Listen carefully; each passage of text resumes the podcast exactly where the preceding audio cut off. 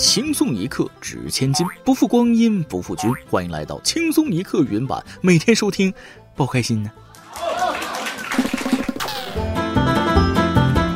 最近啊，我特别喜欢绿色，我就感觉它对现在的我来说是如此的重要。难怪老人常说，要想生活过得去，身上必须带点绿，非常实用的一句话。现在对于我们来说，最重要的事儿是啥啊？那就是守住绿码。光我一个守住绿码不够，我身边的人还有家里的街坊邻居都得绿码，少一个过年都回不去。你们说是不是这个道理？各位听众网友，大家好，欢迎收听轻松一刻云版，我是已经做好准备过年回家舌战亲戚的主持人大波。不知道各位是怎么认为的啊？我是越长大越清楚自己过年回家的作用：一圆了亲戚的媒婆梦；二让亲戚们过过嘴瘾；三做晚辈童年记忆中那个三十岁了还没结婚，也不知道在外地做什么工作的神秘人。眼瞅着到年关了，想起来去年回家的时候，七大姑八大姨嘴里的客套话：五官齐全就是好看，四肢健全就是健康，抠门儿那就是会过日子啊！在这里还要跟即将回家的各位科普一个小知识：大部分问你工资多少的亲戚，其实心里都不希望你比他们孩子拿的多，回家谦虚点，知道不？不用说实际数字，要是家里子女参加工作的长辈问你工资多少，你就说。没多少，比你家那谁差点儿，嘿嘿。这话一出去，绝对夸你懂事儿。其实我说这个，有人可能不赞同。这种事儿，实话实说就得了呗，毕竟都是亲戚，来都来了，大过年的。道理是这么个道理，但是现实中啊，真正希望你过得好的人真的不多。你过得好了，别人会羡慕嫉妒；但你过得不好了，真正能心疼你的只有自己爹妈。所以啊，在别人面前低调点没有什么不好，自己把日子过得精彩就行了。鞋穿在脚身上，只有自己知道合适不合适。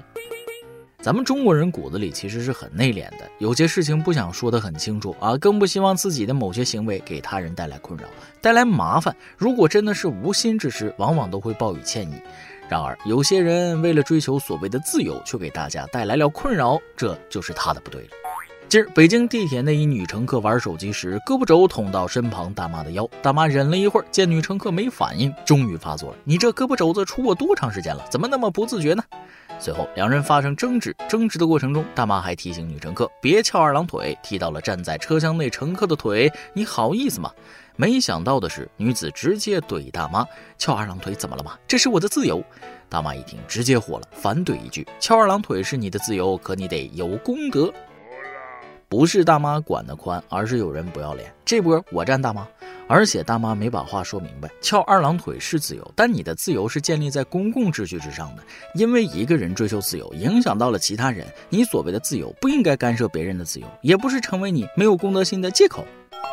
说起地铁上翘二郎腿，常挤地铁的我是深有体会啊。地铁上人一多，翘二郎腿就很容易蹭到别人的衣服鞋子。有时候碰到这样的人，我也懒得说，毕竟不是什么大事，但也是真的烦，只能安慰自己，这家伙应该是大腿根部有啥东西见不得人吧，非得夹着啊！我不能跟他一般见识。不过有一说一，翘二郎腿这个习惯确实很难改，习惯一旦养成，一切行为就开始不由自主，水到渠成了。要不然都说江山易改，秉性难移呢。下面要说的这件事也是跟习惯有关。今儿上海沈先生家四岁的狗狗有护食和咬人的坏习惯，为此沈先生花费七千元送狗狗去训狗学校学习。然而接回家后，这只狗狗只学会了基本指令，坏习惯并未得到改正。沈先生称，这次的学习的确有收获，但不算特别值，以后会自己钻研训狗方法。不过，就在接回家几天之后，自己又一次被狗咬伤。对此，沈先生说，他会试着再和狗狗相处。如果狗仍对人有攻击性，他会考虑弃养。不得不说，作为狗主人，能花钱送狗去学习，沈先生还是挺负责的。但还是天真了，在家里和在学校里的表现，那能一样吗？你自己没当过学生吗？也可能是课不太行。某宝上狗训完了，说是可以自己给自己铲屎，不妨一试。最后，网上不少的养狗人士开始出招，说要是再咬人的话，打几顿说不定效果更好。棍棒底下出小狗啊！怎么养狗啊？我不懂，养狗的方法也是因人而异啊。但我知道狗还是很通人性的。如果沈先生舍不得打，可以换个方式吗？因材施教，这么凶，拴在门口看家护院也是狗尽其用了。正所谓存在即合理，只是没有找到自己适合的位置啊。虽然我也是一直没有找到自己的位置，但是生而为人，我不自弃。垃圾只是放错了位置的资源，找到自己的位置其实很重要。建议大家学学天线宝宝啊，脑袋上装个天线，时时刻刻清晰自己的位置。话说，在南京一商场地下车库，一女子和同伴人肉占车位，遇到狠人，对方强行开车进入车位，女子和同伴被车顶的连连后退。女子见无法阻拦，让另一名同伴拍摄视频，她自己则称将报警。警察到达现场之后，将双方带回派出所进行调解。讲道理，车停的是车位，人停那是排位。车位是给车停的，不是给人站的。人到了，车没到，占着茅坑不拉屎，就这个意思吧？公共车位，车先到先得呀。虽然两位女士不道德啊，但是这位暴躁老哥，你这么做确实也不合适。顶着人开还是有安全隐患的。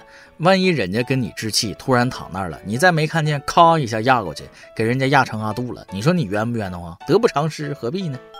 其实没必要这样，把车停在不影响左右出车以及过往车辆的情况下，横停在车位上，然后锁车走人，让那俩人站着呗。对付不道德的人，往往得用点不道德的方法，恶人还需恶人磨嘛。但下面要说的这个事儿就有点搞笑了，偷东西贼都知道可持续发展了。今儿，山东临沂一卫生室抽屉内一千多元现金被偷走四百多元，民警展开调查的第二天，卫生室又被偷走两盒药品。民警通过大量走访调查，成功抓获嫌疑人祝某某。经查，祝某某酷爱足疗，为了做足疗，两次进卫生室实施盗窃。目前，祝某某因盗窃已被警方依法刑拘。真的只是足疗吗？真的吗？我不信啊！是喜欢足疗，还是喜欢做足疗的人呢？既然是去做足疗，为啥还偷药？本来是去放松的，结果更累了，对不对？那么问题来了，偷钱留一半是个什么操作？保证可持续性足疗吗？既然这么喜欢足疗，还不如换一个省钱的方式。身为男人，是不是可以学着自己给自己做？偷钱嗑药做足疗，要是钱不够，身体还不行，就歇歇吧，蹦个养生迪，健康又舒适啊。然而，现在蹦迪已经不是单纯的蹦迪了。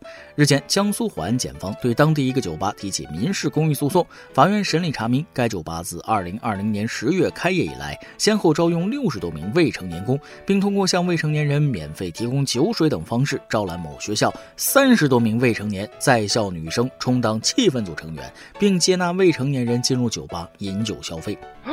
你们知道啥是酒吧气氛组吗？酒吧气氛组可以理解成一些年轻的小男生、小女生被酒吧雇来摇头晃脑制造气氛的。可以这么说，没一个酒吧的气氛组是成年的。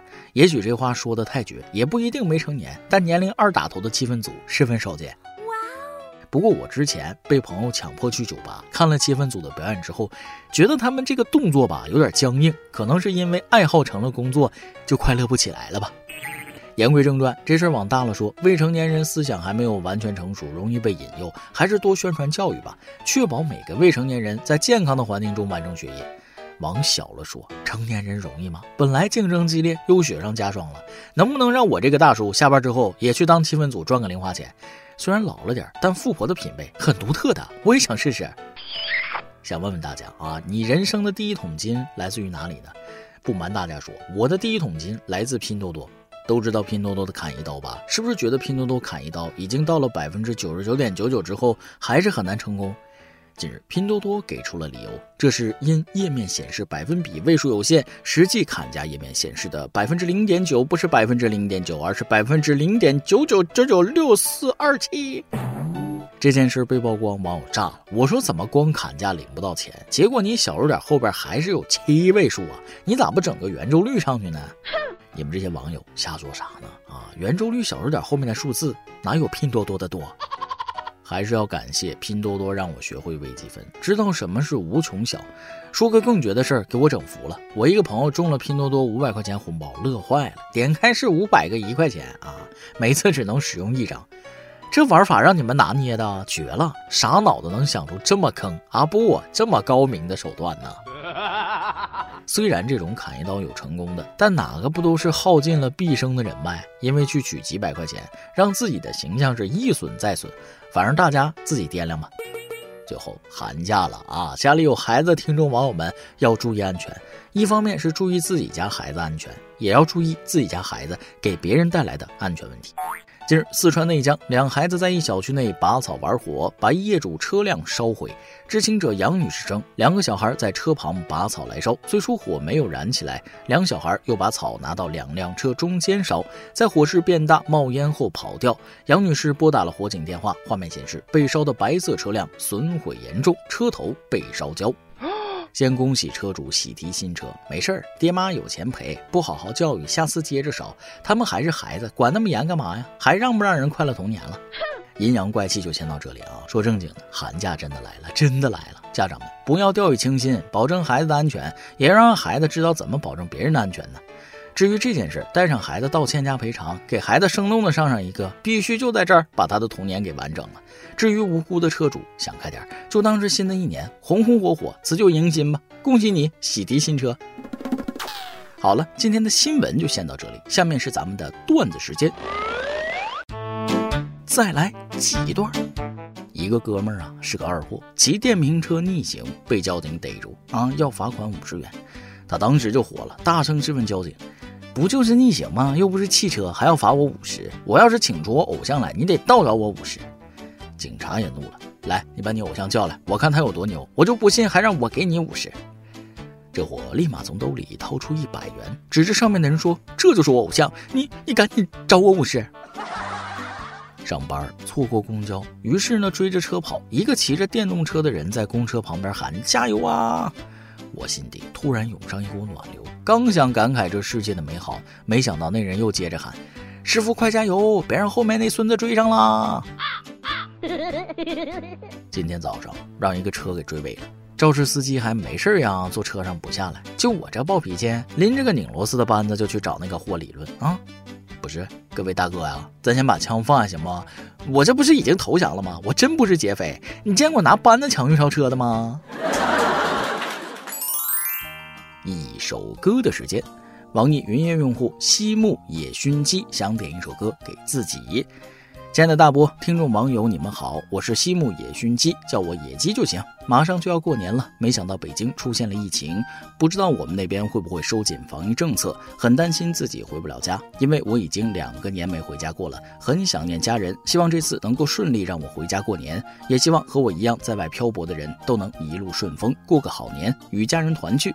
那就来一首《红豆》吧，希望这场疫情早日结束，走到尽头。说起这个呀，我也感同身受啊！身在北京的我也已经两年没回家过年了，现在还处于观望状态。总而言之，因为各种原因吧，现在回家都成了一种奢望。但是在这里，还是希望有条件的各位听众网友能回去就回去。本来在外地一年就回不了几次，现在还是疫情期间，机会难得，还是要多陪陪家人。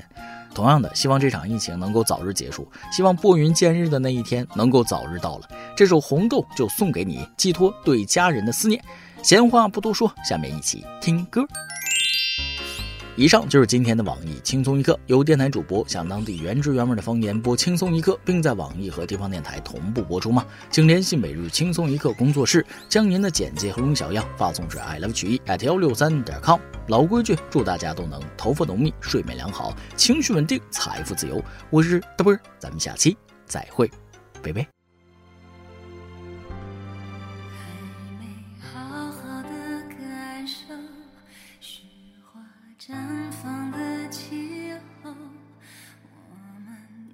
一起颤抖。